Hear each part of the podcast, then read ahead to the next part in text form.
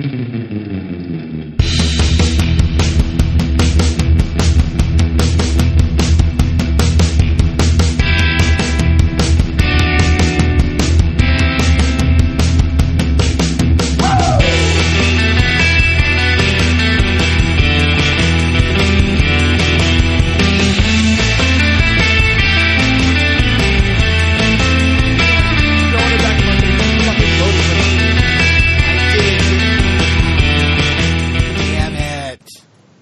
more of the story. I hope they went to jail because I don't feel bad. And welcome to the Down in Front podcast, the official podcast of downinfrontpodcast.com. Thanks so much for joining. What we do here at the Down in Front podcast is that we hang out, we review movies, a bunch of TV shows, all with a bunch of best friends, all over uh, alcoholic beverage of our choice, usually. Uh, so I'm super excited. We're going to go a bit of a roundtable, and tonight we're going to be talking about Ralph Breaks the Internet, the second version of Wreck It Ralph. Super excited to talk about this film, especially because the last one came out six years ago in 2012, which I'm blown away it was that long.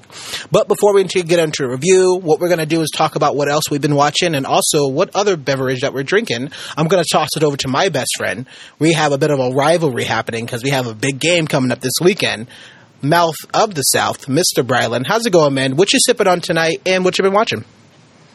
Go Memphis.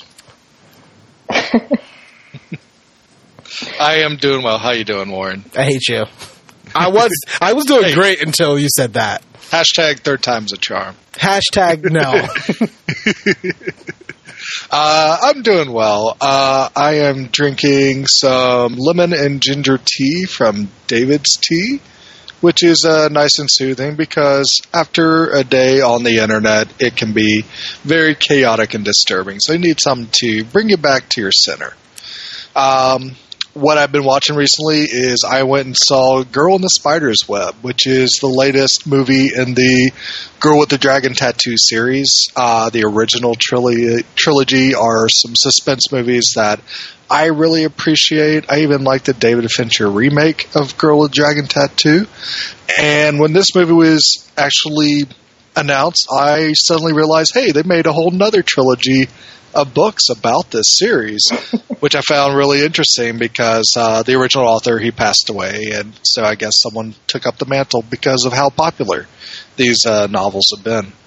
Uh, but this also stars um someone that an actress that I really admire right now, Claire Foy. Um, she, what's really good about this movie is uh, not only Claire Foy, Foy, but also uh, let me find his name real quick. Michael Fassbender? Is he in this movie? Not Michael Fassbender. Damn, he's great. Uh, you'll love it when I say it. It is LaKeith Stanfield. Ooh. He nice. plays an amazing CIA agent in this movie too, and I think he's the best thing in this movie as well. Is it a straight role from him? Is it kind of comic, like comedic? It's it's you can he has attitude, but he's also like very smart and clever and gets around things really well in this movie, which I thought was really cool. Um, but also the unfortunate thing about this movie is it is a very paint by numbers suspense thriller. You're not going to be surprised by anything. The action's kind of boring, and all the re- revelations they really aren't earned because they're kind of rebooting this series with this new trilogy and you kind of got to rebuild the character of Lisbeth Salander if you're going to do that. And they unfortunately don't do that. They kind of hit the ground running, which could have been fine, but it, it just doesn't add up to an entertaining movie. So I was unfortunately disappointed overall by this film. Uh, but big ups to Claire Foy and LaKeith Stanfield, nonetheless. I love Claire Foy. We talked about The Crown. She was also in First Man. She's having like a great year. I really would love to see her in more things. I didn't even realize that was her in that movie. Yeah. Um, so I would probably support her just about anything that she does. Yep. Well, Bradley, as always, it's great to see your face. I'm excited to get your take on uh, this Ralph Breaks the Internet. I'm going to toss it over to another good friend. Uh, we hang out at times, but arguably one of the best wedding dates I've ever had in my life. Uh, Mr. Mocha Mike. How's it going, man? What you sipping on tonight? What else have you been watching? Hey, yo, what's up, everybody? So happy to be back in the chair with you all. Um, tonight I am sipping on a little brew from a place called Barrier Brewing Company, located in Oceanside, New York. What up, Long Island? It is called We Are One. I'm going to go ahead and uh, put it up here so that everyone on the live stream can see what we got going on. Um, but I was looking for a beer that sort of represented something about this movie, and I saw this one, and it made me think of the relationship that Ralph and uh, Vanellope have, and how no matter how far apart they are, they're still together. And so I went with that beer. Oh, Um, anyway, alcohol aside, what I've been watching lately, I've gone. Last week was the Thanksgiving uh, holiday week here in the states for all of our non-U.S. listeners, and I used that time off to binge through some more of the Marvel Netflix shows that I'm desperately trying to catch up on before we get to the end of the year. Um, this most recent completion was Iron Fist, and uh, I have to say, if aside from I'd say that this this show is an excellent example of just how horribly Scott Buck fucks up everything that he touches. is because this you know season one you're watching or season? No, season season two. But the Okay. fact that he wasn't a part of it and it was so much better is just a perfect example of how this this series did not have to take such a quick nosedive at the beginning. Um, I thought season two was actually really solid. Uh, I was way more interested in Danny Rand's character. Um, the direction of his of um, Finn Jones' acting was just much more uh, approachable and enjoyable. I love the focus on all the different characters. My girl Misty Knight, loving My Life, had such a had a big role in it, which was fantastic. Always love seeing ladies kick ass in shows shows like this. Um, and you know what? At the end of it, I understand why Netflix decided to cancel it. Um, but I don't think it was a bad decision, and I think that it actually ended in a really good spot. Aside from maybe like one or two final scenes, I think that it was a pretty com- complete story as it was.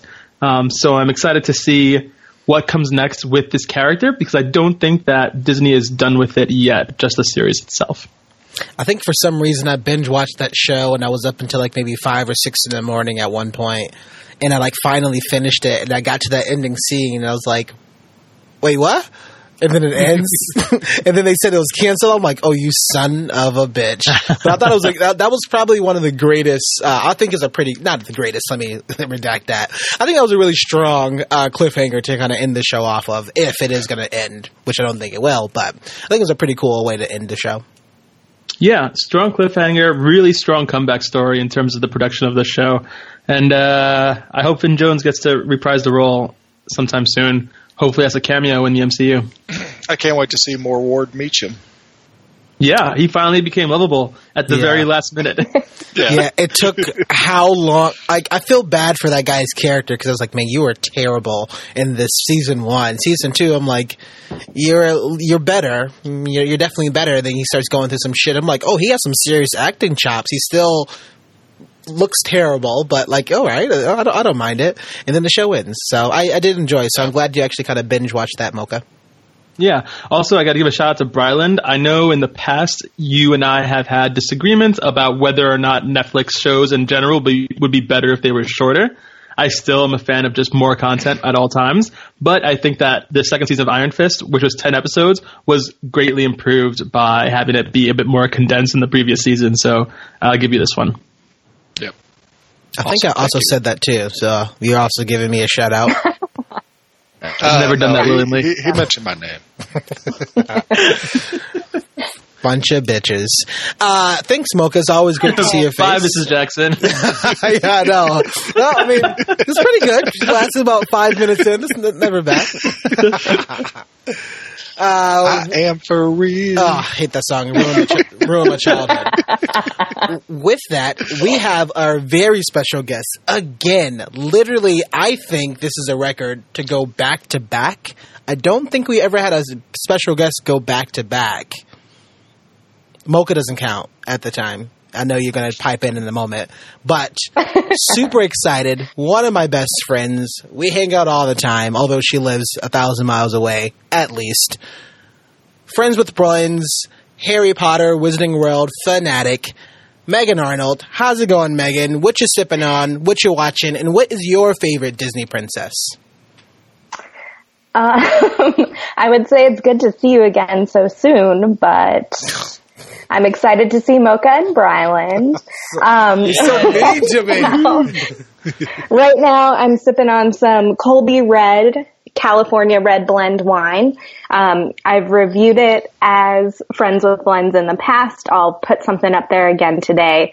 But one thing that I wanted to call out on today, which as we're filming is Giving Tuesday, where you're supposed to give back after the crazy Black Friday and Cyber Monday.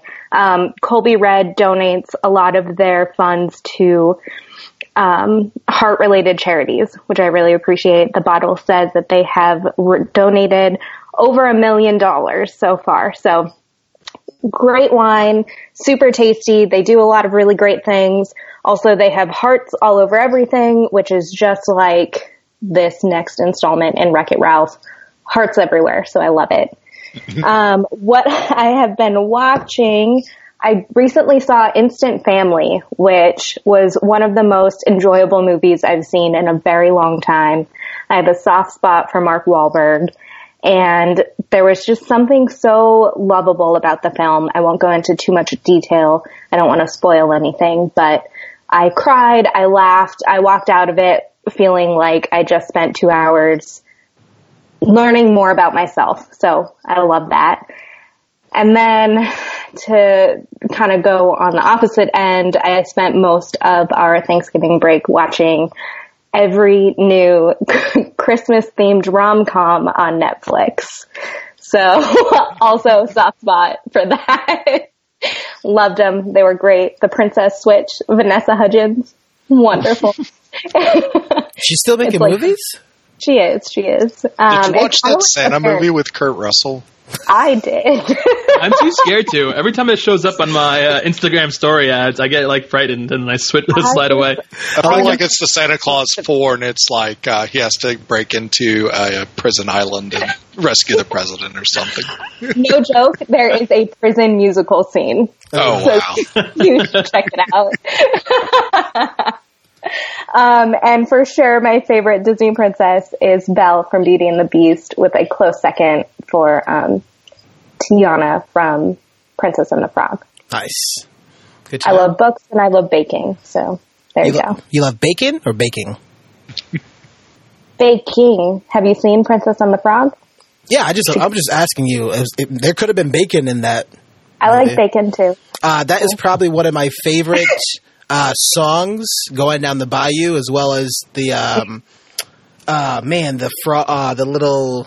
We don't have to get into that movie. We, we can talk about it. So- Sorry. That is soundtrack that I actually paid attention to Uh, Yeah. while I was watching the movie. so. soundtrack was absolutely out of this world. If you have not like listened to the Princess and the Frog soundtrack, I definitely suggest doing that.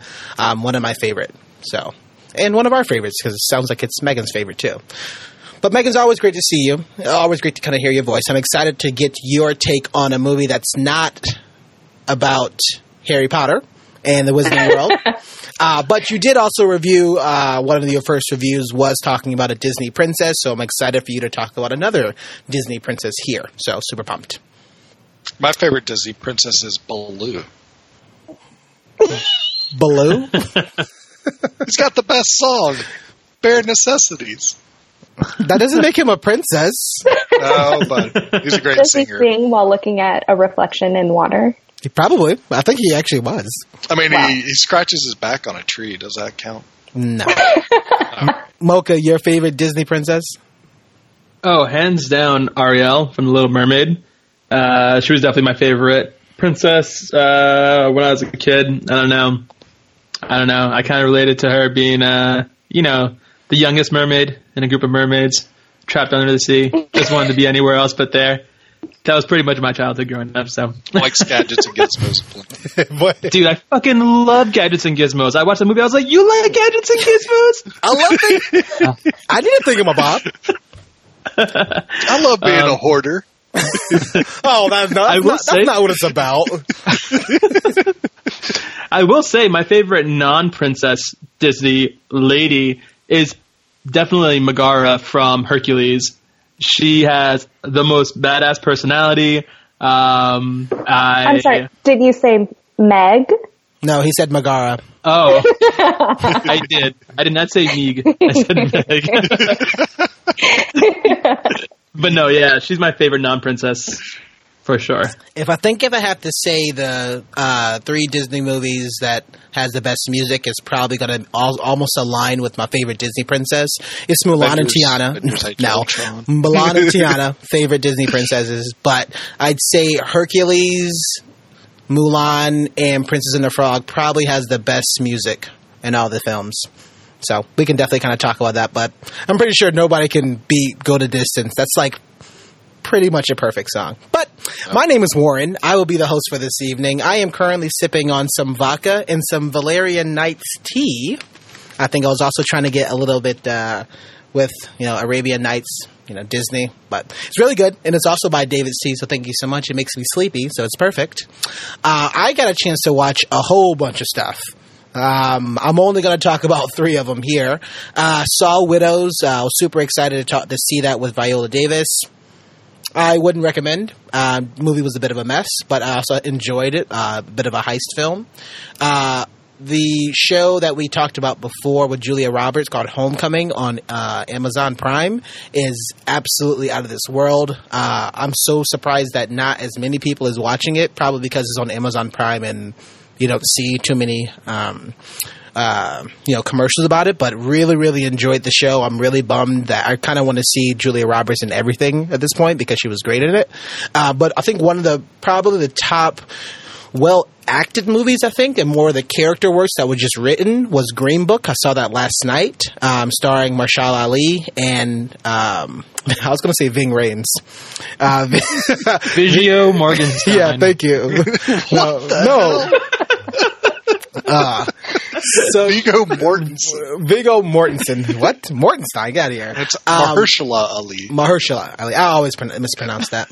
Uh, so I really, really enjoyed the fact that this was an inspiring, you know, based on a true story. One of the guy who the movie was like a main character, he actually wrote it.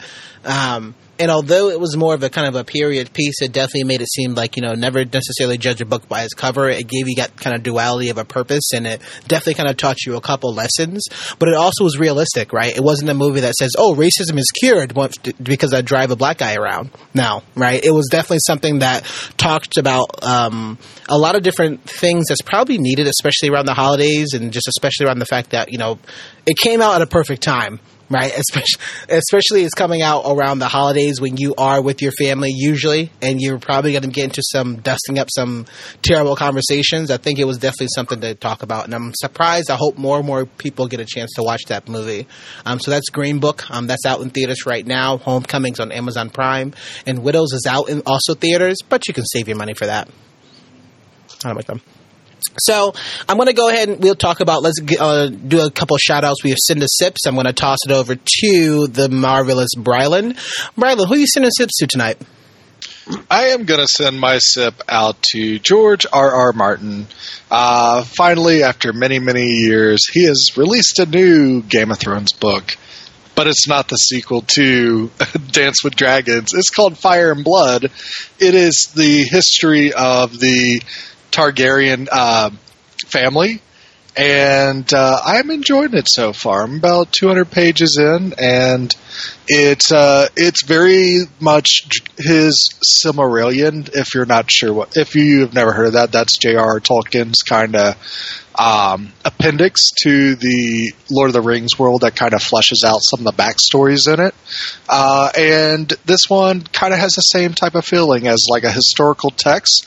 But since George R. R. Martin is more of a better writer than J.R.R. Tolkien, uh, it's actually more entertaining to read and more fun to read as well. And it, it has that nice pace that his books always have, where it's just going by so fast and you're always captivated by what's on the page, uh, one after the other. So, George R. R. Martin, I will send this sip to you for Fire and Blood. I am really enjoying it right now. Thank you. I will not give you shit about Winds of Winter. I'll leave that to the more militant fans of yours, like Mocha. Uh, he can give you shit on my behalf.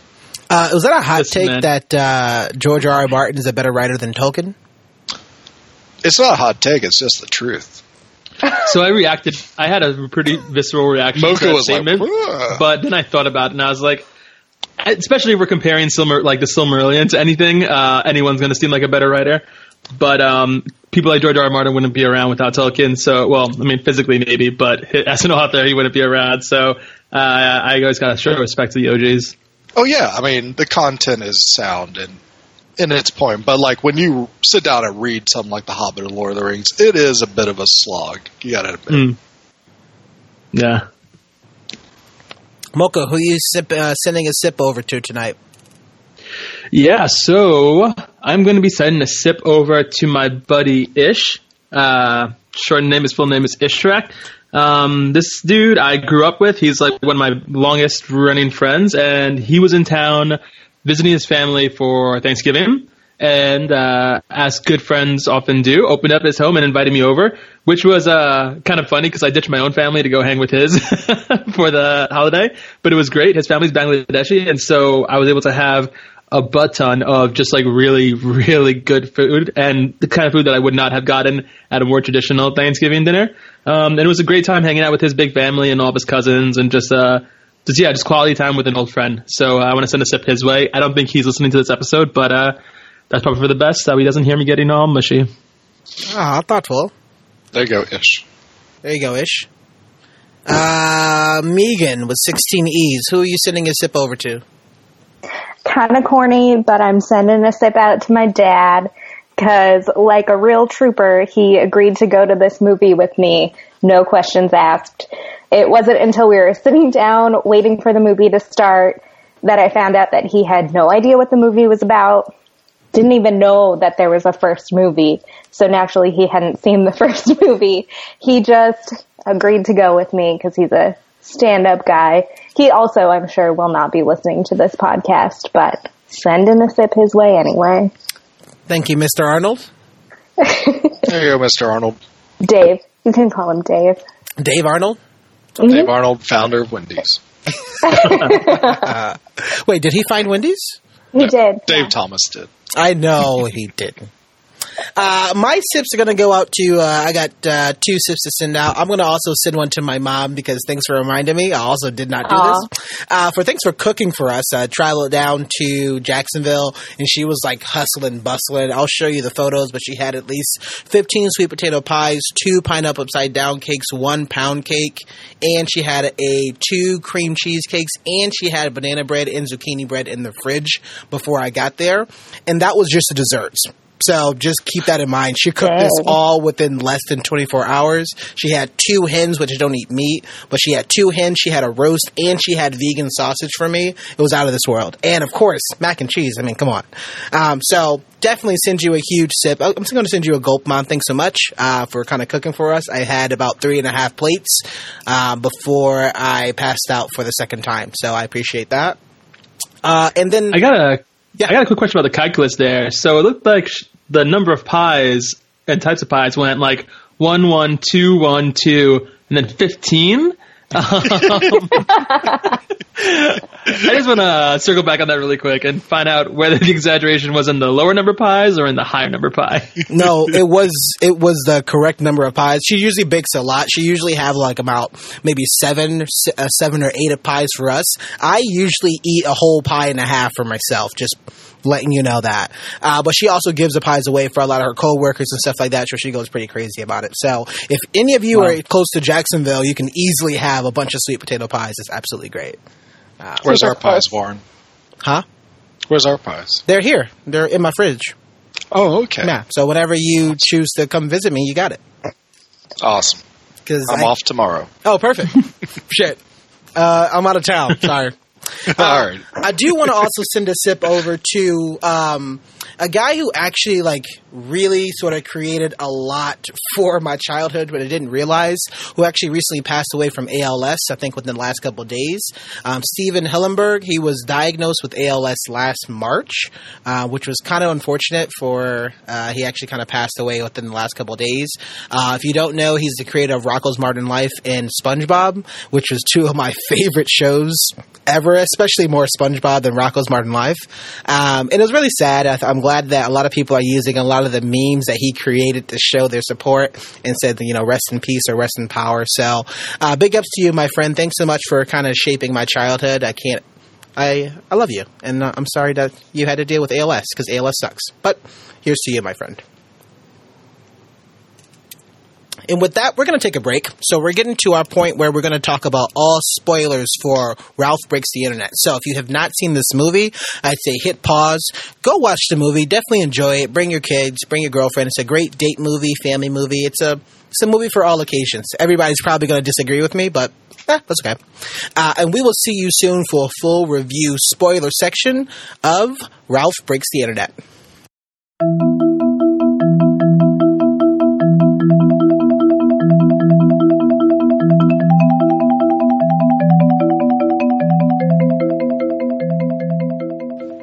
And we are back, and we are the Down in Front podcast. Super excited to be in our spoiler section. So we will be talking about the different sections of Ralph Breaks the Internet, the second version of the Wreck It Ralph sort of universe. Super excited to have Brylan here. We have Mocha here. We have our special guest Megan or Megan, however you want to pronounce it. Uh, we'll, we're going to be uh, breaking this movie up into a couple different sections. So we did want to talk a bit about the characters and the design of the actual film itself. We'll talk a bit about some of these kind of complex sort of topics at how Disney handles it in this movie, things like attachment, abandonment, and sort of just friendship. And hopefully we kind of close it off with talking about sort of the internet as a whole through its lens, how they were able to kind of animate a couple of things of um, giving us some imagery, um, a part of those actual film to the film before we kind of close it out. So, as always, I'm going to toss it over to my favorite, Brylan. Talk to me about characters and the design. Yeah. Uh, first off, I want to premise this by saying um, Wreck It Ralph, the original one, was one of my favorite animated films of the last decade. Uh, I love that movie. I love how clever it is and how it talks about um, just outsiders coming together to be themselves and being proud of themselves. Uh, but also, um, I thought like the character design was so unique that we haven't really seen anything like this in a Disney film before, and I it definitely dug to the nostalgia trip of all these classic games that I used to play as a kid growing up, uh, being the backdrop of everything as well. And uh, like I love it to, so much to the point like I always tell myself, if I ever have a daughter, I will fight for her to be named Vanellope and daddy daughter Halloween costumes will be Wreck-It Ralph and Vanellope until she gets sick of it. So I, I know there's no better way to traumatize a child. I was going to say, oh, that's not, I mean, that sounds pretty cool. I would love to do that. Yeah. That's a good idea. But uh, as far as Ralph Breaks the Internet, uh, so when it comes to the characters, uh, you do have John C. Reilly and Sarah Silverman return as Ralph and Vanellope, and they're still great as those characters. They have a lot of charm, and they have a great uh, rapport between themselves of how this friendship grows and everything. It's really cool to see um, how they are at the beginning of the movie, but also how they end, because this journey that they take is about the growth of a friendship, which I thought was really cool. Um, I found that some of the jokes they were given were just like they weren't really landing as well as like the jokes in the original film. Like they go into some odd places. Like they have this critique on uh, Zangief's uh, grooming, hair grooming methods, and uh, also like just discovering like oh the name of eBay is from this guttural noise that Fix It Felix makes. So uh, I just felt that some of the jokes that they were telling were kind of weak, which isn't the character's fault necessarily. It's just more of the writing. Uh, as it stands.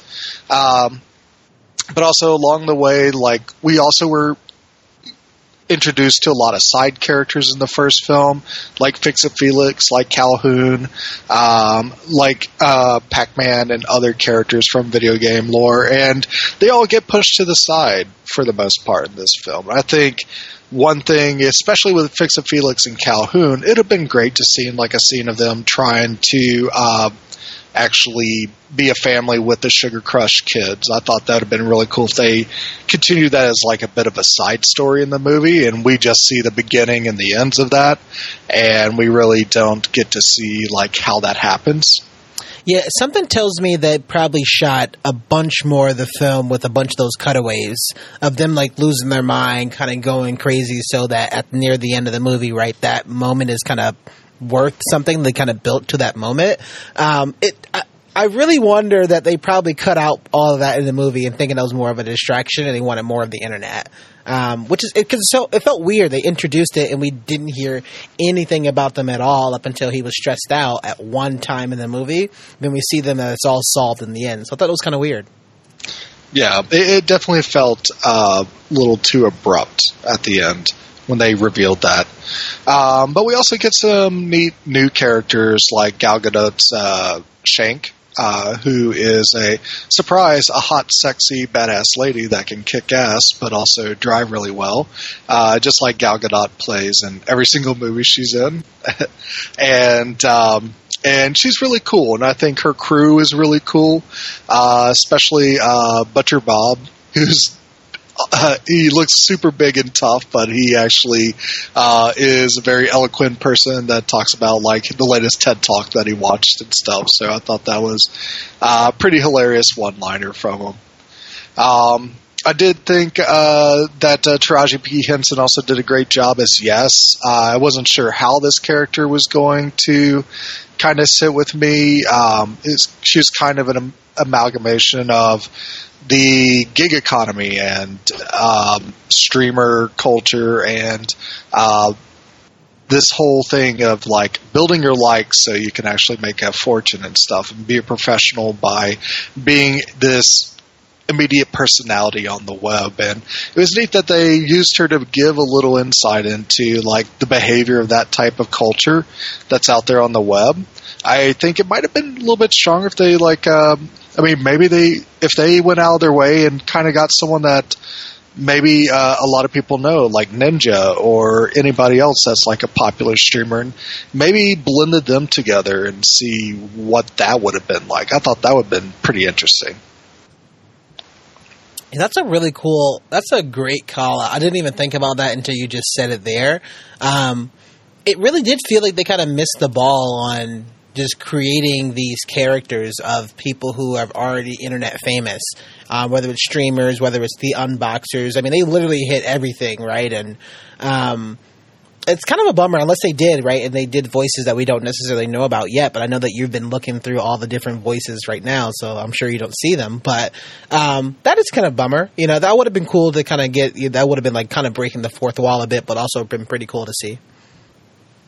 Yeah, um, along with that, they have all the uh, Disney princesses in here, and it's really cool. I thought they they got the as many of the original voice actors as they could for whoever's alive to play the princess's voice again. So it's cool to see them bring that group of talent back together, which I thought was really cool. Uh, it, but uh, what made me like just get emotionally welled up and everything was a Stan Lee cameo that we see just briefly or everything. He's walking by. Just immediately, I'm just like, my eyes are watering. I'm like, don't do this to me. It's too soon. Yeah, I, I, I guess we should have known that was going to happen. Um, but I still n- was not ready for it especially yeah. so soon because we were like fully immersed in this world in the internet world and we're in the disney section of this internet world world of this movie and you just see him pop up and i think everybody and i had a lot of kids in my theater who probably didn't really quite get it but you hear everybody's like ah it's like oh no that's such a sad but like it's a great moment. Like he lived through these movies right? And um, it's kind of the same you know thing i think the one thing that we talked about is alan rickman you know me Meaghan and uh, our another friend of the podcast podcast, with friend of the show, Derek, talk about you know his role and kind of seeing him just kind of live through. Like he is like literally the epitome of the Snape character. So um, you're sad, but at the same time, like you're glad, you're happy that that is who they've become, which is great. It's like they're trans- they're transcended out of their body to me. Yeah, absolutely. Uh, but I hope to see more surprises of uh, Stan Lee pop up everywhere fun fact: I learned that he actually made a cameo in the Princess Diaries, which is amazing. So, Princess what? Diaries is Marvel canon.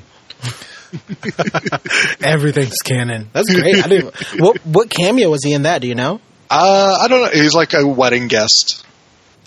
Nice. Hmm. That's that's the scene he's in.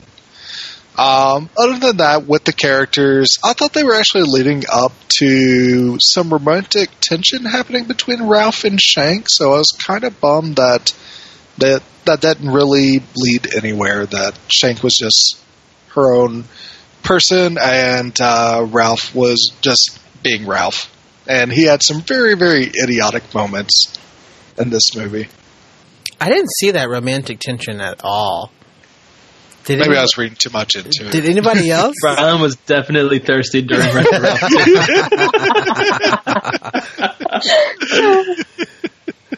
I was like, I, I, I, saw some romantic happenings or friendship. I wasn't entirely sure for Shank and Vanellope. And I'm like, oh, this is awesome. She's definitely want to stay. This is home. I see that there's something kind of growing, a, kind of a deeper friendship kind of growing. But it felt like Shank and Ralph had like maybe two or three scenes together. They were kind of on the at the ends, like kind of disliking each other. Well, he was disliking her for taking his only friend, sort of thing.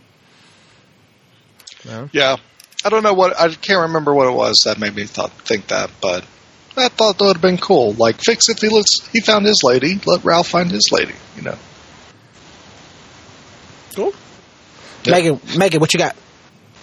Um, the romantic in me would also like Ralph to find somebody. But on that note, I kind of, as you were talking about it, it, it flagged something in my mind. I felt like the dynamic between Ralph and Vanellope was a little more on the romantic side. I know that they're good friends and they've been good friends for a long time, but I feel like there was a lot of buildup and that kind of makes more sense with how, um, like possessive Ralph was getting. It felt more like a borderline unhealthy romantic relationship than a friendship that they're kind of going separate ways. So, um, that, that was kind of tough for me. But like you, I absolutely loved the first Wreck It Ralph. I remember watching it. Um, I think it was like a free movie I saw in college because I had no interest in seeing it because I never played video games. I didn't understand that. And I saw the movie and walked out of it enthralled. Like I loved the humor and the characters and I, Ralph was kind of Wreck It Ralph who was trying to constantly fix things but then somehow ended up wrecking them in the meantime, which is kind of how I felt his relationship with Vanellope throughout this movie was. He kept trying to fix it and, um, I kind of get the, the idea of when your friend is, is moving on to something else in life and you're like, no, I just want to keep this friendship and you keep trying to pull them closer and that just sends them further and further away. That was his version of trying to fix the relationship that they had and just wrecking it instead. Um, aside from the main, the two main characters, I feel like I enjoyed the additional secondary characters, but I never really felt overly attached to anyone. I didn't feel like there was this new character that I was super invested in, which is disappointing because I like each installment of a movie giving me a little something more. The one character or um, shout out that I did love was Groot. I love Baby Groot in anything and everything including this movie. Loved it, loved it, loved it. Um, and then I guess a little bit on the character side was Vanellope and her musical number that really inducted her into the Disney princesses. I absolutely loved that scene. I know it was super cheesy, but they kind of took your cookie cutter princess staring into the water and turned it into this kind of dirty video game. And this was just Vanellope's like this was her. This is who she was and she was a little bit rugged and I loved it. It honestly reminded me of a mix between La La Land, which I kind of loved, and Fast and the Furious, which I know everyone hates the movies, but I love them so much. Um, but when everyone's like dancing on the brightly colored cars, it, it was crazy and I loved it. Um, one thing that I do wish they had was Jason Statham because I love Jason Statham in any and every movie, and he would have been a perfect character in their little band of misfit car thieves. I love. I hope Slaughter Race gets nominated for an Oscar for best song. I just love to see it up there with all the um, all the Stars Born songs. I mean, it has to. There's only been like at least two, maybe three movies this year that actually has like a musical number in it. So uh, it, if it doesn't get nominated, that'll be ridiculous. I love the fact that you kind of expand on something I'm probably going to talk about maybe a little bit later of um, these characters, uh, Meaghan, as of we've seen a lot of Disney movies. Like we've seen these Disney, we've lived with these Disney princesses for years and years. And we've always been shown their sort of comfortable side, right? We see it in Mulan of she's just like one of the guys. She feels comfortable. She can eat like another guy too, and she can have like that camaraderie th- with those people. But the entire society and how she's necessarily viewed as a princess and more prim and proper. We see that in a lot of these characters. Whereas now that we've get this Vanellope character, and the thing that makes her her more original and the best is because she can kind of live in that moment. Like her, although her song is ridiculous and it's funny inside of this sort of basically Grand Theft Auto sort of video game, it's still very funny and it's endearing, right? And the moment that she kind of um, goes to all the other princesses, the instant they were like, "Oh man, she looks comfy," right? This is something that we've always wanted to do and completely changes their world. So they're all in their comfy attire, which I thought was mm-hmm. great. And I love that you know what we were used to is seeing this princess in a dress doing things there, and I love I love the fact that they have Merida in this movie because that was sort of like it wasn't the start of the break, but she clearly was like a tomboy shooting bow and arrows, like beating all the other guys at all the archery contests, and clearly this is what she wanted to do. So I'm glad that then took a next step over, like even further into that. Like um, racing cars is like the thing that Vanellope wants to do as much, like being in this dangerous sort of environment and racing and living up to, or at least being friends with a woman who is even better of a racer than her. I love the fact that they actually kind of injected that in this movie more also Merida just spouting out the hard Scottish Gaelic was amazing. I, I, I, um, love it. I mean, I was bummed that they were like, we don't actually understand her. I'm like, oh, come on, like that's kind of BS. I, I, I like that was one of my favorite lines too. Is oh, she's from another studio. Yeah, I, I get it, I get yeah. it. But then, but we had Baymax in here, and I was, just, oh no, not Baymax. We had we had another Pixar thing, a couple Pixar things in here, and they didn't like focus on that one more. And I'm like, come on, that yeah, was, that there, was there were a couple things. Buzz was there, Buzz Lightyear was there, okay, Baymax was there. I'm pretty sure. Yeah, Baymax the is Disney. Sorry, up. that's why. Yeah, there was a lot of things that didn't like like it came into the background. They didn't quite put too much focus on it, but the only thing they had focus on that was Pixar that says, "Oh, we don't understand her." I kind of I didn't quite like that. I was kind of bummed about that, but I can understand why. I did. Li- I did appreciate the fact that they clearly, um, for this movie, and a lot of movie theaters, uh, movie studios do this, especially uh, nowadays. But they recorded different lines for the scenes in the trailers, and so the merit that same Merida scene from the trailer, she is in the same like thick Scottish accent, talking about how. Uh, her story from the movie about her how her her mom was it her mom who turned or her dad who turned into a bear yeah, and how she mom. had to go fight him mm-hmm. and that stuff her mom and like for me when clip hit the internet, I watched that clip a million times in a row because A, it was so funny, and then B, I was just trying to train my ear to understand her. And so I was so ready for that line of dialogue in the movie. And when she said something that was not only completely different, but in an even like thicker accent, it made me crack up because I com- it completely subverted my expectations. Uh, so I, I, I appreciated that. Yeah, super. I, I really enjoyed that scene. Anything else, Meaghan? Um, I want to go a little more in depth on the princess and their comfy attire, but I'm going to hold that off until the internet more in depth type of a thing. Okay. Mocha, what you got? Yeah, so I well, I'll say this first. I love the design of each location in the internet. Um, overall, I think the design of the internet, or at least its depiction of the internet, wasn't terribly original and wasn't actually fully up to date. Um, Brian touched on this a bit, a bit, but the fact that there was no reference to like streaming culture whatsoever shows like, for me at least, this is a version of the internet that maybe didn't even exist, that maybe existed like three years, three or four years back. and the designers, yeah, and the designers working on this just weren't aware of that change, and I think it shows. And unfortunately, that's one of the things about the internet is that it moves so fast that you really have to be staying on top of things to know what's current. And I think it kind of showed its colors. Uh, the design team showed its colors in that, that regard. But that being said, everything that I did see in it, I thought was like brilliantly designed and depicted in a very like Disney style. Um, I I appreciated the fact that, uh, for instance, the Amazon building was this massive, like brutalist, oppressive, like tower looming over the sky, like, like completely like different in coloration than everything else. How uh, Twitter was just you know a tree full of little like Twitter birds, and every time one of them actually like tweeted uh, like a, a message came, popped up, and the fact that they were all cat videos too uh, was appreciated. It was great. it was definitely cute. Um, yeah, I I really like the way they depicted the internet, especially uh, and, and in addition the the underbelly. I love the fact that when you go to the dark web, um, all of the uh, human char- uh, human like uh, uh, characters or representations are all wearing like hoodies with sunglasses and they have their hands in their pockets looking super sketchy. like the thought of people walking around like that while they're browsing the dark web was just really fu- like really tickled me. Um, I also thought the characters for the, the new characters they did introduce, I thought they were really memorable and really lovable. Every one uh, of the characters introduced in Slaughter Race was fantastic. Not all of them got a lot of lines like Butcher Boy did, but they all um, they all definitely struck a lovable chord, and I appreciated having them in the movie.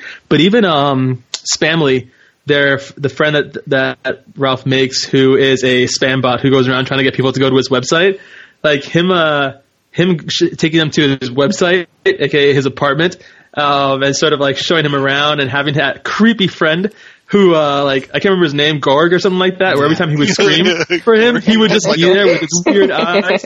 I can't. Uh, so this movie really surprised me in a few moments, and one of those moments was the moment where Gorg uh, first appears and he extends his arm to hand over the uh, the document. That freaked me the fuck out. It really like legitimately disturbed me, and I wasn't expecting it. And I don't think I had a reason. I don't think anyone had a reason to expect just how creepy that character was. But in the context, it was like I had an immediate recoil and then laughed, and I was like, wow, that's like you know, there are a lot of uh, parallels between comedy and horror. And I think for them to put, input something into this Disney movie that was really creepy and disturbing, but still have it be kind of immediately lovable once you kind of relaxed after after seeing what happened, was uh, was just like I thought like masterfully done for that, that little character who has no dialogue whatsoever. Um, Also, I- like the I appreciate the concept of Spamley's job as basically being a loot grinder or giving out jobs to loot grinders and gold farmers and stuff. Yeah. No, yeah, that was that was it was a good take, and I liked. I had a really really fun time with the character. I think his name is like Double Dan or something like that. But he's the uh, he's Gorg's older brother who they go to visit um, in the dark web to get the virus from, and he has he has his brother's head like face on his neck. Like and he like that was another scene that was I was like oh god when they showed it and it was super disturbing but so funny and the fact that they kept making puns about his goiter or, or the face in his neck and stuff like that it reminded me of a like a really good execution of the mole joke from Austin Powers, um, which uh, I wouldn't have expected in a in a in a Disney in a Disney movie. So I don't know. I thought that the world they developed and the characters they put in it, the ones that were original, were really well executed. Um, that being said, I felt like a lot of this movie put a lot of time into its cameos to the point where it felt it felt less meaningful to me that they were in the movie and more just like a checklist of all the possible things they could put in. And I felt like while it was pleasant en- enough, it detracted from what the movie could have been. I feel like I had some uh, some issues with the movie that I feel like could have been solved by expanding more on the plot and maybe some of the characters that we were already introduced to in the original movie, rather than showing up so much time for uh, little cameos or little quick jokes about like things in the background, um, just to remind us that oh, this is the internet that you know, and these are things that you know. Um, I don't know. I feel like they didn't strike a good balance in that regard. Um, but again, speaking of cameos, the Disney princesses, hands down, best thing about the movie, uh, for me at least. The entire scene with them was uh, just really fun and seemed really natural. They all seemed like real people, and watching them get a chance to relax and talk and hang out was just really fun. And it's also something you don't get to see a lot in um, movies, really in general, but especially like animated children's movies. You don't often get to see like a bunch of girls just hanging out and having a good time together without any other uh, like Love scenarios interest. going on, love interest, any immediate danger. Um, they're just hanging around being people, and it kind of surprised me watching it. I was like, wow, I, I, I can't really think of all the the number of times where I've just seen like a group of uh, girls or women in an animated show being people, as opposed to being like things that need, that were being saved, or as Meaghan mentioned, of love interest. Um, and it was really enjoyable. I loved seeing them hang out in their casual wear, and I honestly would have would not have minded more of that in the movie. or more of this them, all of them hanging out together, uh, regardless of which scene they were in. Um, and yeah, you know, all the different internet locations were all pretty cool, but going with what I said earlier about how the cameos felt a little forced at times, the Disney uh, section of the internet really kind of felt like just a long commercial for Disney parks. Um, it felt like what anyone would experience if they were walking around in, in like Disney World or Disneyland. And I get it because this is Disney's movie and it's an easy way for them to uh, cash in on the kids watching it, getting excited about going to a place like Disney World and then asking their parents after watching the movie. It makes complete sense from a business standpoint, but it just really stuck out to me as something that wasn't that it felt more more like an advertisement than it did just them trying to put something uh, heartfelt and meaningful into the movie itself. Yeah, I definitely agree. I know, especially with one of the last sort of reviews that we talked about, you know, obviously keeping it non spoilers for um, Fantastic Beasts: The Crimes of Grindelwald, but I definitely got a sense of the amount of cameos and Easter eggs that they, they were that she put in that movie, I was getting the sense of man, there's a lot of stuff happening in this one. So much so, as much that we talked about, like one of our favorite sequences was that Disney princess, especially because I have never, you know, especially me not watching the trailers, and I know that that was a trailer moment. I haven't seen that, and I'm trying to process all the Disneyware at the same time. I'm trying to process what they're saying in that sequence, which is amazing. And I'm at the same time trying to follow how this fits into the movie. M- my brain was just like, this is a bit too, this is too much happening at one point. Um, so much so that I'm going to probably have to go back and rewatch it a couple more times just so that I can be like, oh, okay.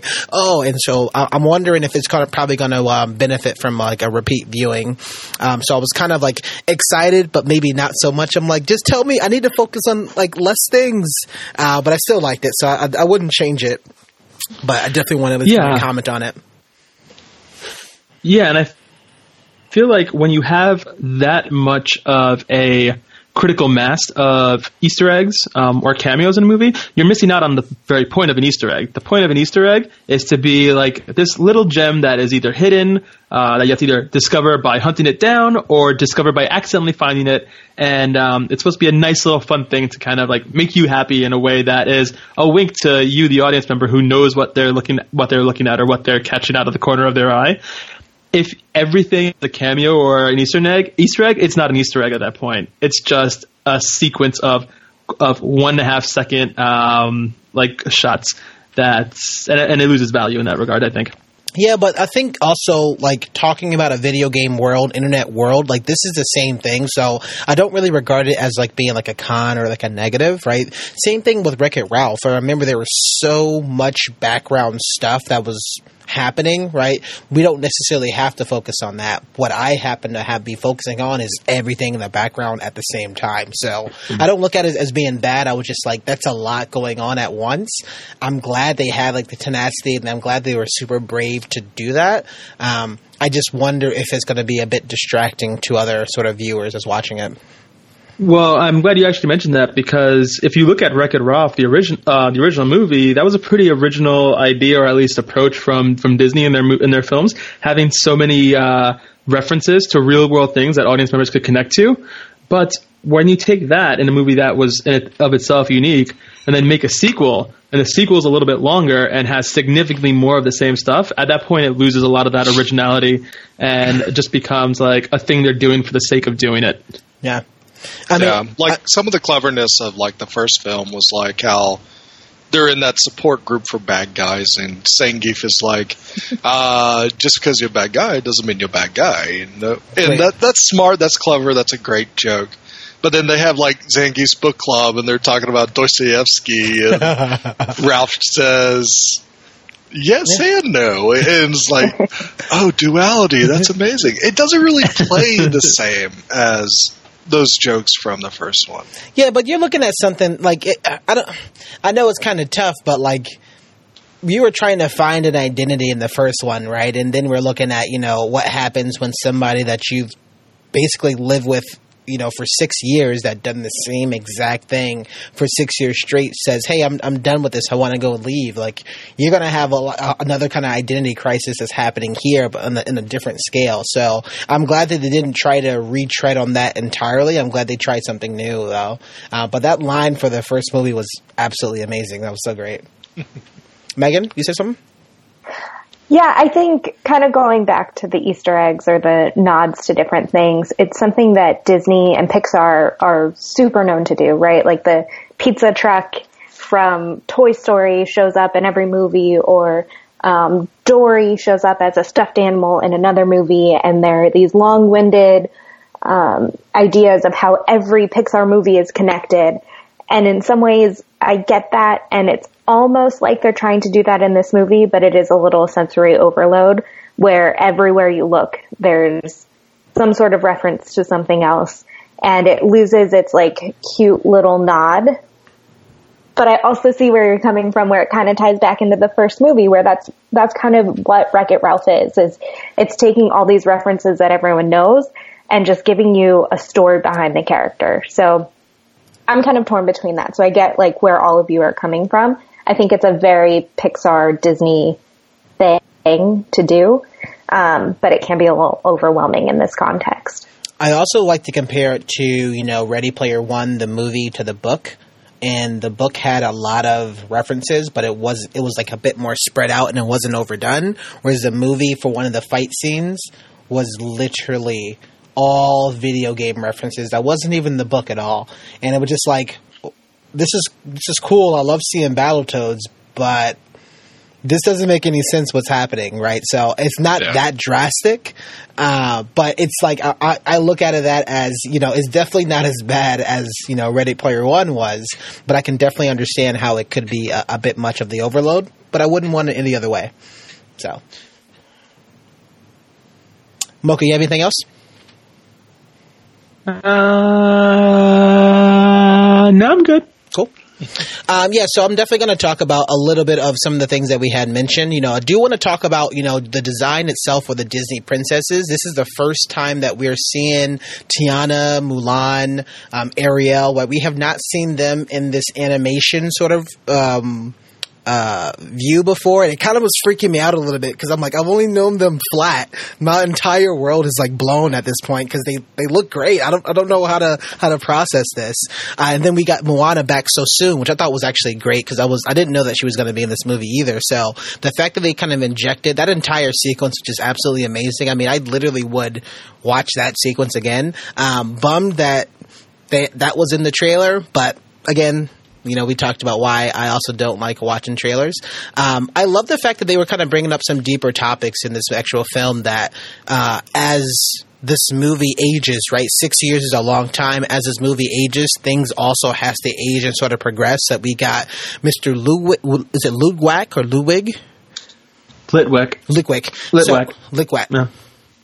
Uh, so he's getting internet for the first time, which is a huge thing, right? He's getting Wi-Fi. Even Meaghan talked about the design of having like a, a G4 computer or like a little uh, clam, uh, not a clamshell, but he had like His an old, old iMac with yes. the color. So great. And I was like, oh, like he was like, for sure, like it wasn't on. I love, I was like cracking up at the moment that they go in, they walk in, and it's like, oh, what's going on? And I'm like, oh my gosh, he sets up internet but never plugs it in. This is amazing. I'm so glad they actually showed that. But like, there's some little things, right? They just talked about the design that leads to kind of some other kind of further moments and details. And the fact that we go from like a static game, like a static video game, like Wreck It Ralph, and even, um, the uh, racing games to the fact that we go to the internet and all this other world that's there, right? That's how it also kind of transitioning. And I think that also tied back into the characters of some of their emotions and their sort of motivations of what's happening actual film. I like that it was that transition because, you know, things comes at you fast, right? Now people are going to be streaming everything, YouTube, and they also talk about the likes and that is what their focus was on. Um, so I thought that was actually kind of pretty cool that they had that there. Um, other than that, um, I did feel like Ralph's character lacked a, a, good amount of development. It just felt like he was pretty one note a lot. Um, he was very angry. He was sad. He was insecure. He literally showed almost every negative emotion I can think of, and really everybody else in this film was pretty pretty innocent. And it was because of his insecurity that led so much so to the fact that why Vanellope ended up like not telling him some of these things because she knew how he was going to react to it. And it's kind of tough to like a character that is kind of just a bad friend all in all. And I get it that they you know they came they came together in the end and um, you know, all those Ralphs went through therapy, and I love that joke about it. But it just felt that at some point, like at no at no point at all was I like on Ralph's side that yeah, you should do that, or yeah, I agree with you, Ralph. And that kind of took me out of it a little bit. I think that especially from the first movie, like him trying to be more and he had a bit more footing he had a bit more understanding in the first movie i can empathize with him and i could also empathize with other characters. In this movie it definitely made you seem like you kind of want to don't want to you don't want to like ralph you definitely want to be voting for vanellope especially because she has all these princesses and she has all these other friends whereas ralph is pretty content with his ways, and he's kind of stuck in his ways, to lack of a better term, which is interesting to talk about that at the same time we're talking about a movie that's transitioning out of the static games into more of an internet real world. So a lot of kind of complex things that they're kind of talking about, but overall, it just felt like there was too much um, negative things to associate Ralph with. Um, also, and also just kind of stupidity. We get it that he's not as smart as everybody else, but come on, you don't have to like keep beating us over the head with it. Um, so I was kind of bummed about that. Um, but you know, at the same time, like I still think they're kind of okay. Like him going up, going back, and like kind of winning stuff for Vanellope just seemed like he was doing all that stuff for himself, um, and less for his friendship. So him being sort of insecure and being selfish throughout the entire movie made it a bit difficult. Yeah, I also think that one thing that was just kind of out of character with Ralph was the whole setup of using a virus to try to get his friend back. I feel like there's a bit of a too dark and lethal means even for Ralph, even though he is Wreck-It Ralph and basically his nature is to break things and wreck them. Um, I still feel like even as dumb as Ralph is, he has grown a friendship where he would never stoop to that low like that was a huge huge component. I love how Meaghan talks about you know he's trying to fix things as much as possible. He's trying to be feel it fixes but he kept breaking stuff. And that was another call out back to the original movie. The first movie they directly talked about that, right? So then, you know, coming from six years later, now he's in this new world. He's still trying to do the best things as possible, yet he's still messing up. He's had super success on the YouTube version, right? He had a lot of success getting a lot of money, was able to buy the wheel. But the fact that he just gets angry and says, Hey, I just want to slow the game down a little bit, like, you know, we had in Tron. It, it, it felt like that could have been kind of reworked a little bit differently because he intentionally doing something negative to try to um, make her sad, right? It, I, I, just don't think that that's another uh, like I was talking about. There's nothing coming back from that. You intentionally chose to break that video game for your for your own liking. I think it was kind of a bummer. Yeah, Mocha.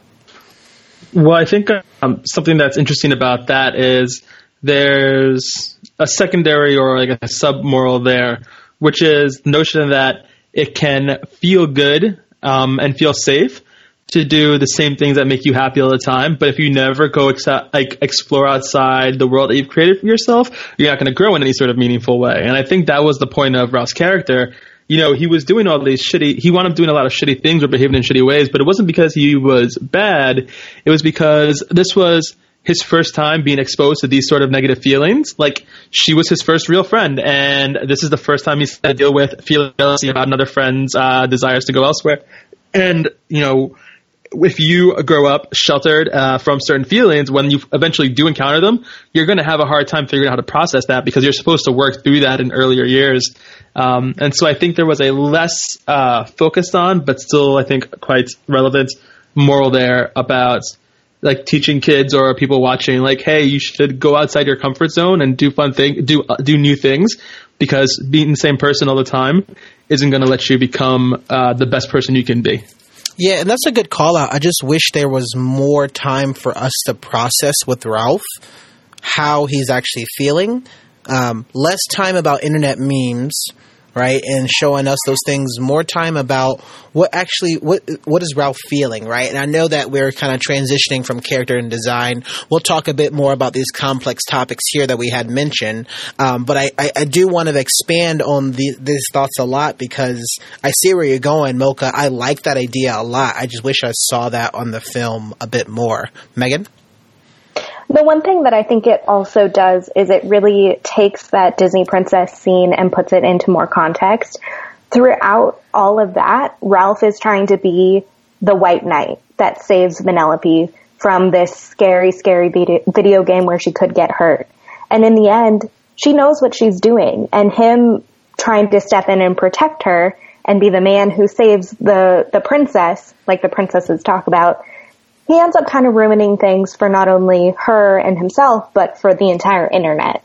And I think that manages to call out the Disney princess scene, which we think is really cute and cool and kind of calls out Disney culture, which you mentioned. Um, it, it ties it all together, which is one thing that I like about it. Even though it makes it tough and we don't really understand his motivation behind it, um, somehow it pulls that together. And I appreciate that aspect. So, could you even say that Ralph is the villain in this film? I would say it's just or Ralph's- anti-hero? Anti-hero? I just think it's uh, fear and insecurity of uh, life changing. I mean, That That's what- insecurity is the real evil in it. Yeah, I, don't, I like Yeah, that. and I, and I do appreciate that about this movie is you know a lot of times animated films and children's movies and children's stories will try to explain um, a thing by personifying it into the form of a villain that needs to be stopped, and this movie didn't say that. It just said, hey, sometimes like life is difficult, and sometimes the things that happen make you feel sad, and here's a way to resolve that. And I think that's a really meaningful approach that I, you don't see movies, especially Disney movies, take that often because they usually go the route of giving you a physical represent, representation of the bad thing. I love the simplicity of it. Um, so, Brylan, what more do you have about some of these complex sort of topics that we talked about? We had mentioned before of attachment, abandonment, sort of friendship, uh, insecurity. Um, how much more would you like to expand on that? Uh, yeah. Um, I think, I mean, this probably one of the strongest suits of the story and the theme is that it doesn't give us like a big Disney villain to actually confront. It is more of the internal struggle that our characters are having. And it's also something that's very relatable to a lot of people. I know when I made a substantial change in my life, change in my life, and I moved from my hometown where all my friends that I grew up with and everything were there, and I decided to take a risk and live somewhere else. Um, I, I know for a few years I was like kind of a hot mess and stuff, and that it took me a while to kind of figure out what am I doing and and at first I was thought like everybody hated me and stuff, and I up here, so it, it was just a, a a learning phase that I was like, no, I'm just like trying to adjust, and I got to get used to how people exist and move in a different environment, and that's what it is. Is that change? is going to not necessarily change your character, but it's going to change how you actually approach uh, your day to day life or to really focus differently on how you want to pursue your goals and your dreams and stuff. And that was done really well, I thought, between Ralph and Vanellope for the most part. Um, I feel that the plot, though, that they had to tell this tell these themes and everything was just too cookie cutter. That the ultimate like the linchpins for the story that were set up with the broken steering wheel and getting it on eBay and having to buy it and them messing up on eBay. Sometimes it just felt too convenient to drive the story along, but also the silliness of the setup I kind of think took it away took me out of it for a little bit so I didn't feel the same impact that I think I should have felt with this type of story uh, and so it made me it made it very hard for me to kind of dive in and care a lot about what the struggle was going on there's even times points at times where I felt like, oh, it's just this movie just keeps on going on and on and doesn't know where to stop. And the ending of it does really get to be uh, something that kind of where everything is cleaned up, but they still are just protracting a lot of ideas and want to continue with like their cameos and their fun moments to give as many side gags as possible, which I think take away from this uh, emotional core that could have been really strong. Uh, and there are some great visual elements that they do to represent like the struggles of friendship and everything. Like the uh, Million Ralphs was great. I like that. Uh, even though I think the virus was like a little too heavy-handed of a tool for Ralph to use, I think um, like the nature of the virus was really cool. It's very objective, very robotic. Is like I'm going to find an insecurity and then I'm going to uh, analyze it and then copy it everywhere, and that's literally what it did. Uh, and like all the million Ralphs just yelling "friend" running around, that was cool because they they didn't know what they were doing. They were just going after Vanellope because that's what they perceive as their friend and that obsessiveness that Ralph had in them. And then when they grow together as a big one, um, how they're able to like kind of have a talk and reason uh, was a neat moment. Uh, but I felt like they needed more to kind of build upon that uh, moment as well. Yeah, I can't agree with you more, especially the big sort of end in sequence. It definitely felt that felt rushed. Uh, I would I would have loved to feel. I would have loved for them to solve it in a more creative way besides just talking it out. Um, I know that that has to happen at some point, but it happened very quickly. Like shit goes bad, everything goes bad. Let's try to fix it same thing that we've been doing this entire movie, right? So they're still trying to do the same sort of trends. And then at that point, there's like, oh, let's do like this Norton antivirus. Also, love the fact that no one gives a shit about Norton antivirus. It's hilarious.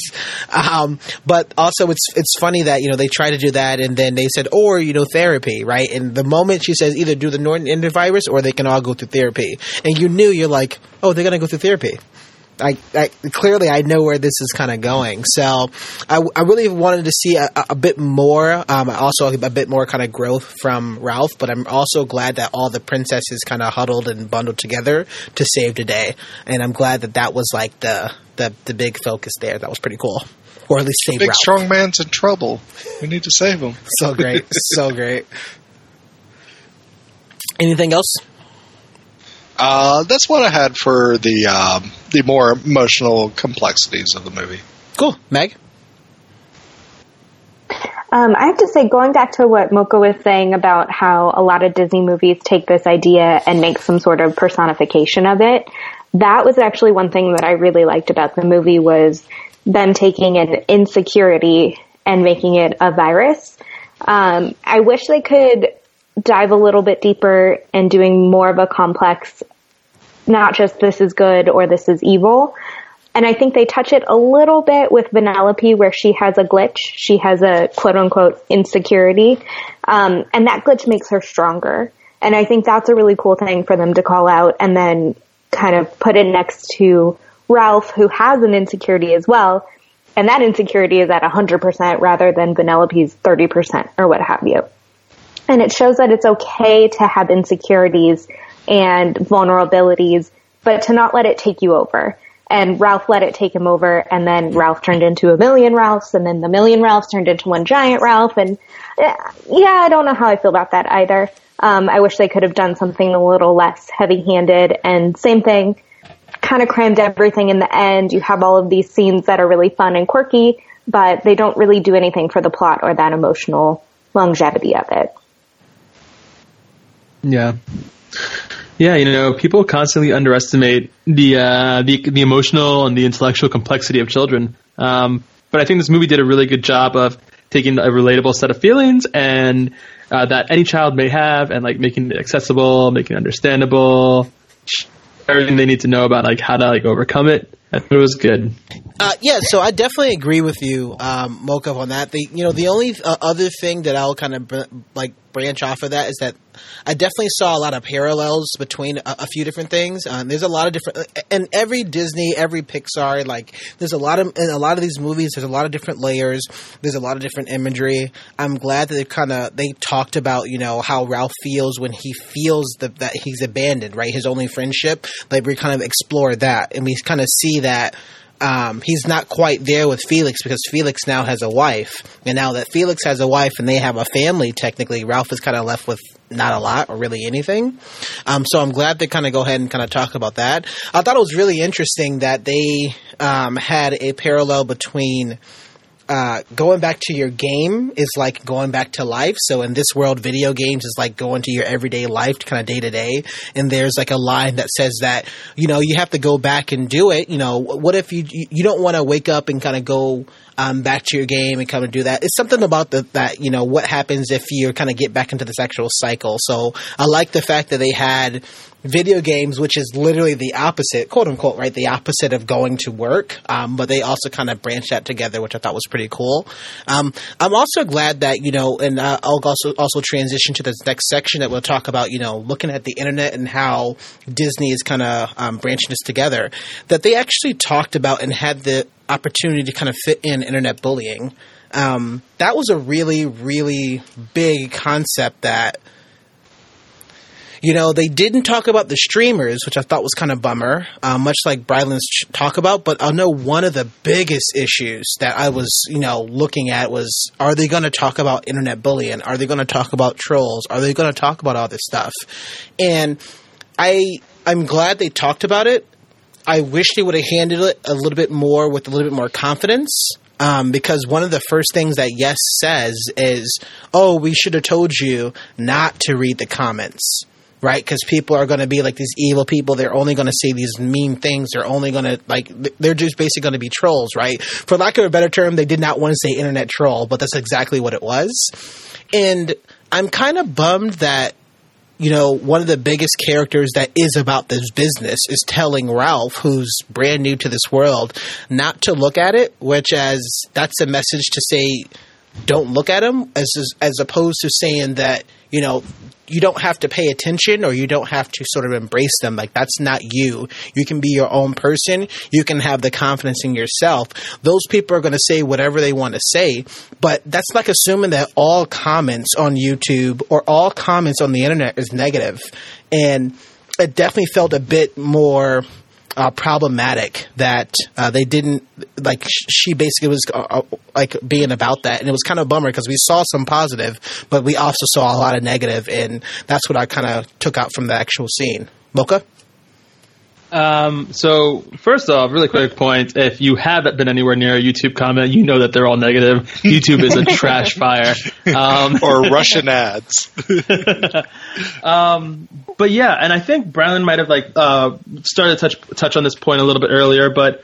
Um, everything that you just mentioned about them calling out the uh, internet bullying culture, people feeling bad online, uh, was important and good and relevant to kids these days. And I wish that they had just cut out a couple of seconds of, of, of random other cameos and given us a bit more about that because this is another example of the adults working on this film not having caught up with where the world is today because internet bullying for kids that are in school is way more targeted than just having some some not nice comments underneath a, a, a post.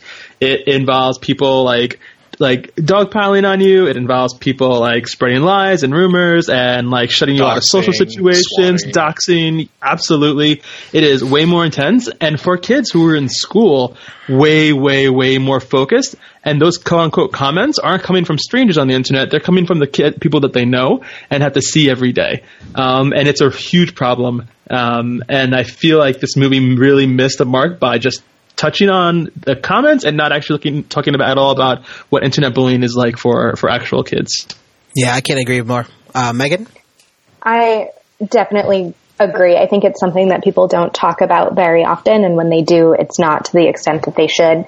Um, it would have been a perfect moment to dive a little bit deeper. I think they made one slightly offhanded comment that was not really easy to catch on to, but Ralph does say, this is the only heart I need when it goes to the, I think the cookie that Vanellope made for him that said, you are my hero.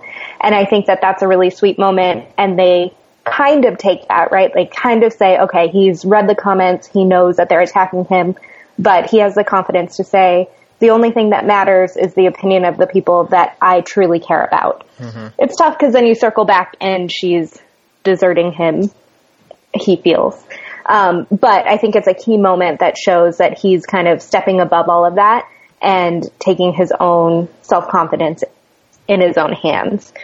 Um, one thing that I do appreciate is the likes, the hearts. They treat it like currency, and I feel like that is, as much as so many things aren't a current idea of the internet, I think that is a current idea that for some people, more than money, more than actual dollar bills, likes on the internet, hearts on Instagram, retweets on Twitter, that is the currency of this generation to some extent. So I kind of appreciate how they do that parallel with the internet.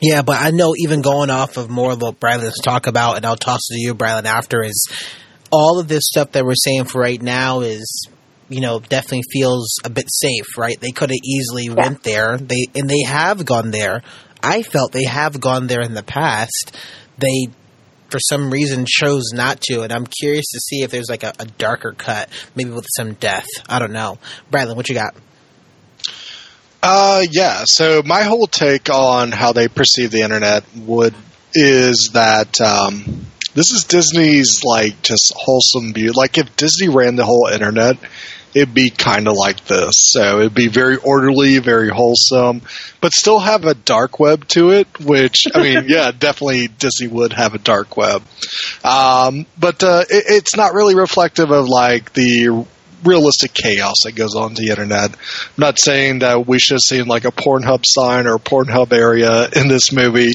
uh, but uh, but um, we should have seen a lot more chaos.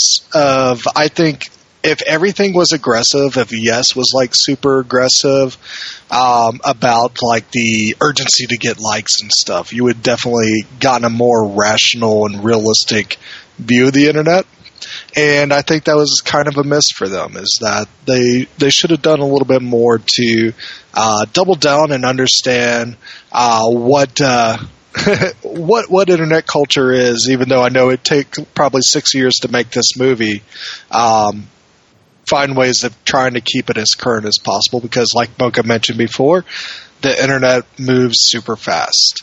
Um, the other thing I would actually um, just to mention is uh, why weren't the internet people freaking out at these old timey video game characters walking around? I think that was that would have made it a more interesting story. Like if I mean, if you think about it, the internet was this new thing that was plugged in and everything. They had just known the arcade and the arcade machines around them for the longest time, and then if they're going to the internet, change it up a bit. Make it make it seem like it's a different universe. Uh, I felt like it was a little too convenient for them to fit so easily into moving around the internet that they did.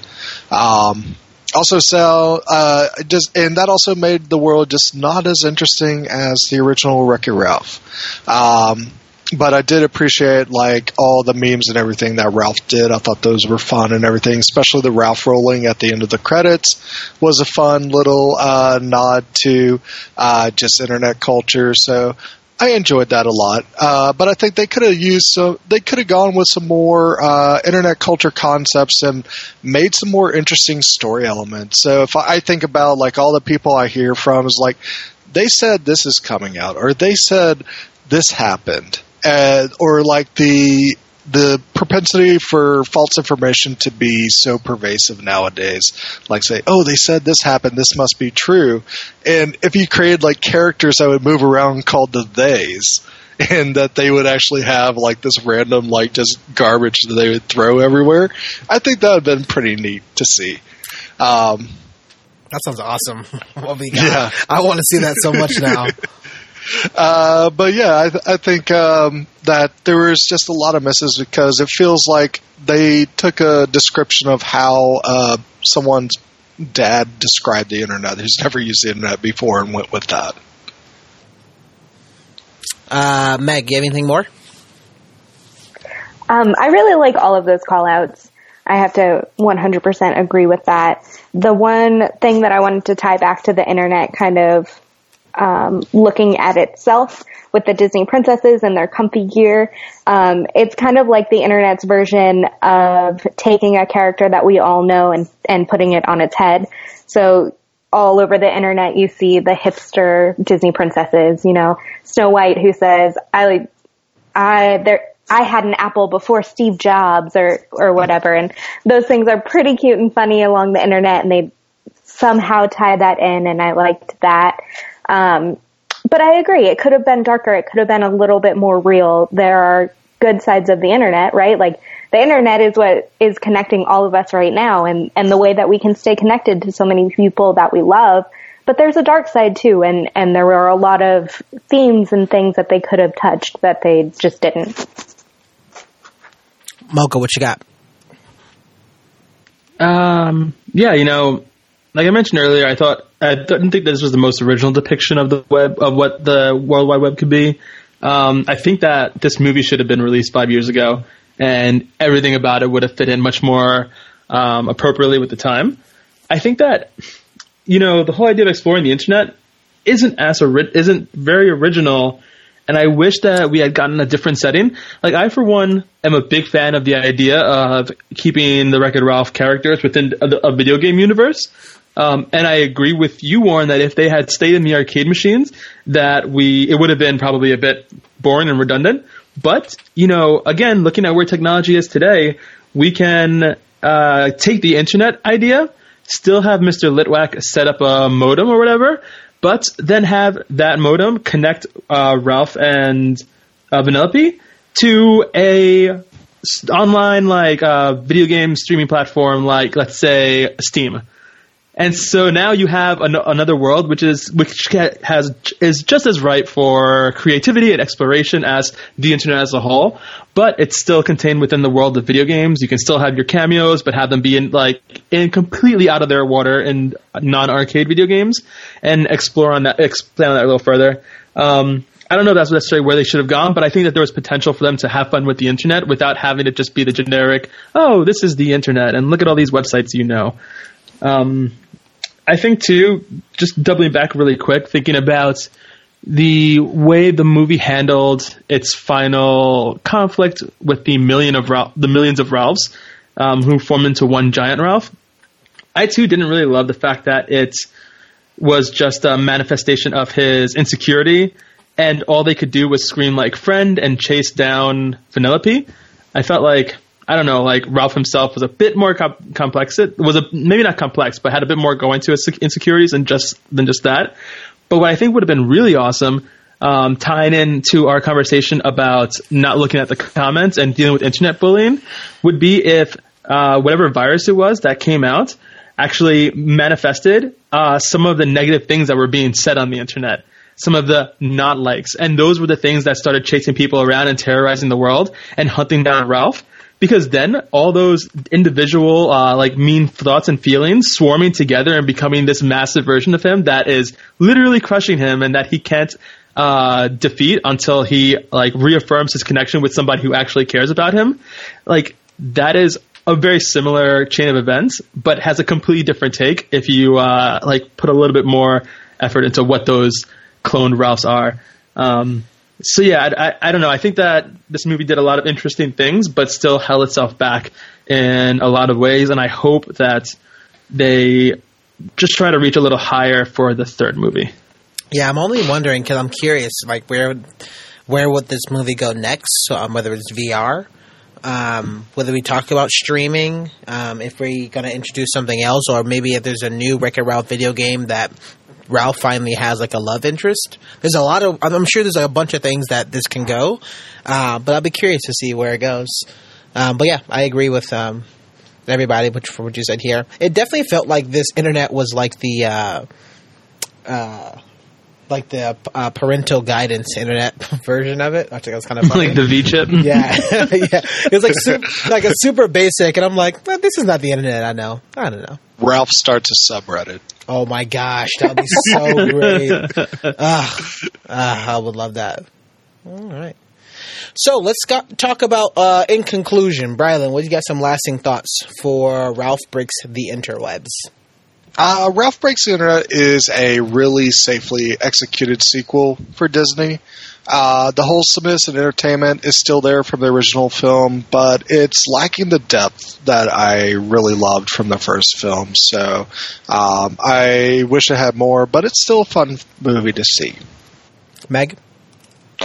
I agree. I really enjoyed it. I think it gave me the warm and fuzzies, and I walked out of it um, still chuckling to myself. I like the little references that they gave. Um, but again, just like Bryland, wish there was a little bit more. Mocha? Yeah, you know, this movie had the same good characters as previously and a lot of creativity to it. However, I feel like it was dotted with brilliant moments that you know really show the possibility of what's capable within this franchise and what it can bring to the table. But for the most part, it was obscured by relatively bland and uh, safe animated experience. Um, I don't mind the video game characters from the arcade. So give me more Sonic the Hedgehog, give me more princesses, but definitely give me less of those fraction of a second cameos and a bit more substance for the next movie. Um, if you have a kid, take them to see it. If you love animated movies and you have the time, go ahead and see it. But otherwise, I think this is worth watching at home. Yeah, so I know. Um, also, did anybody see this in a uh, upgraded fashion? I saw it in 3D. Did anybody see IMAX or Dolby or anything? I saw it in Dolby Cinema. I saw it in Dolby as well. Y'all are fancy, huh? Oh, I just saw it regular. Uh, I, s- I saw it in 3D, and there was like uh, there's some glaring like, come on, you don't need to do. Whoa! So just like you need to you need to stop. Uh, but I really enjoyed the film a lot. Um, I think just about any Disney slash Pixar movie, um, I feel like Disney is getting close to what Pixar um, is. I think Pixar still does some things better, especially talk about some complex feelings and emotions and ideas.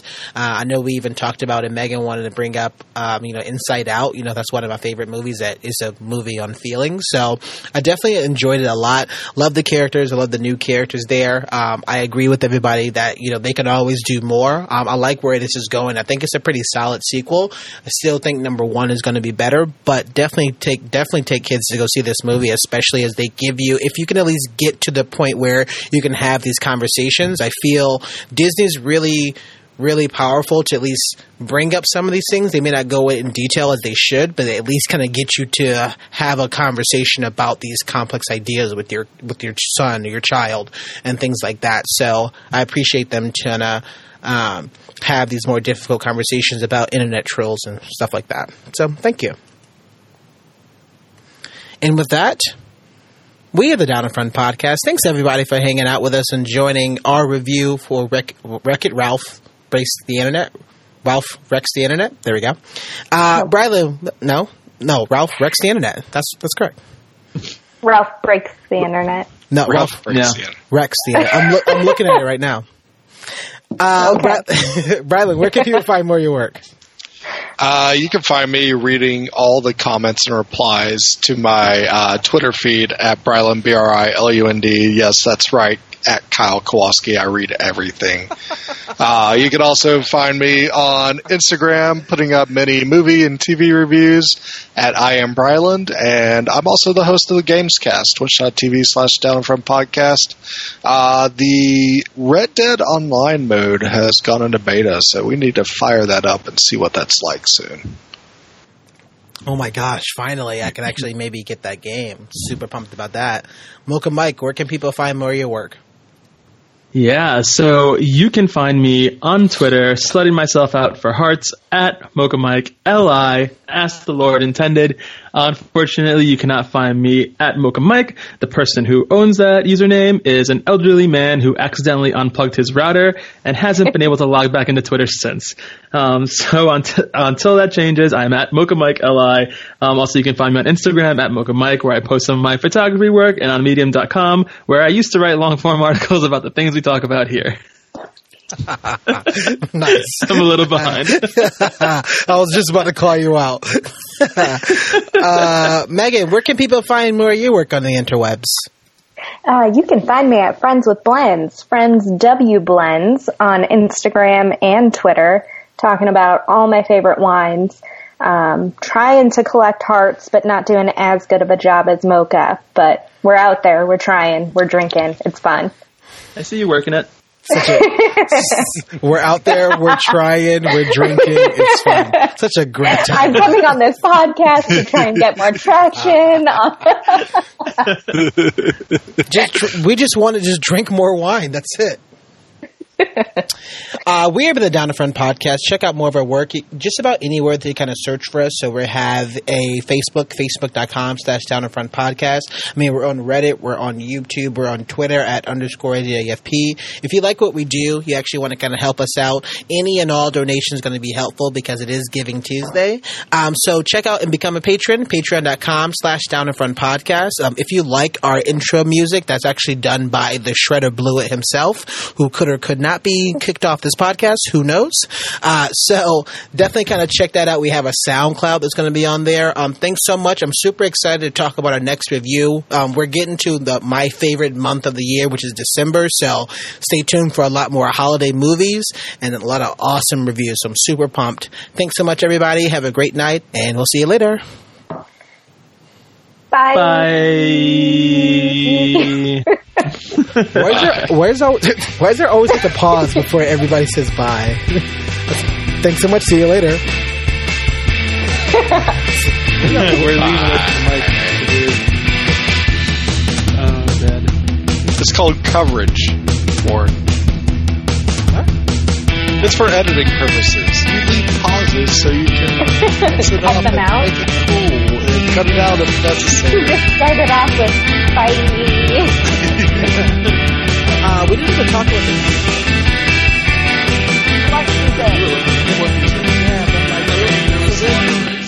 No, so there's No, this, the no the ending sequence. Uh, I think I was talking about Meaghan on this. The ending.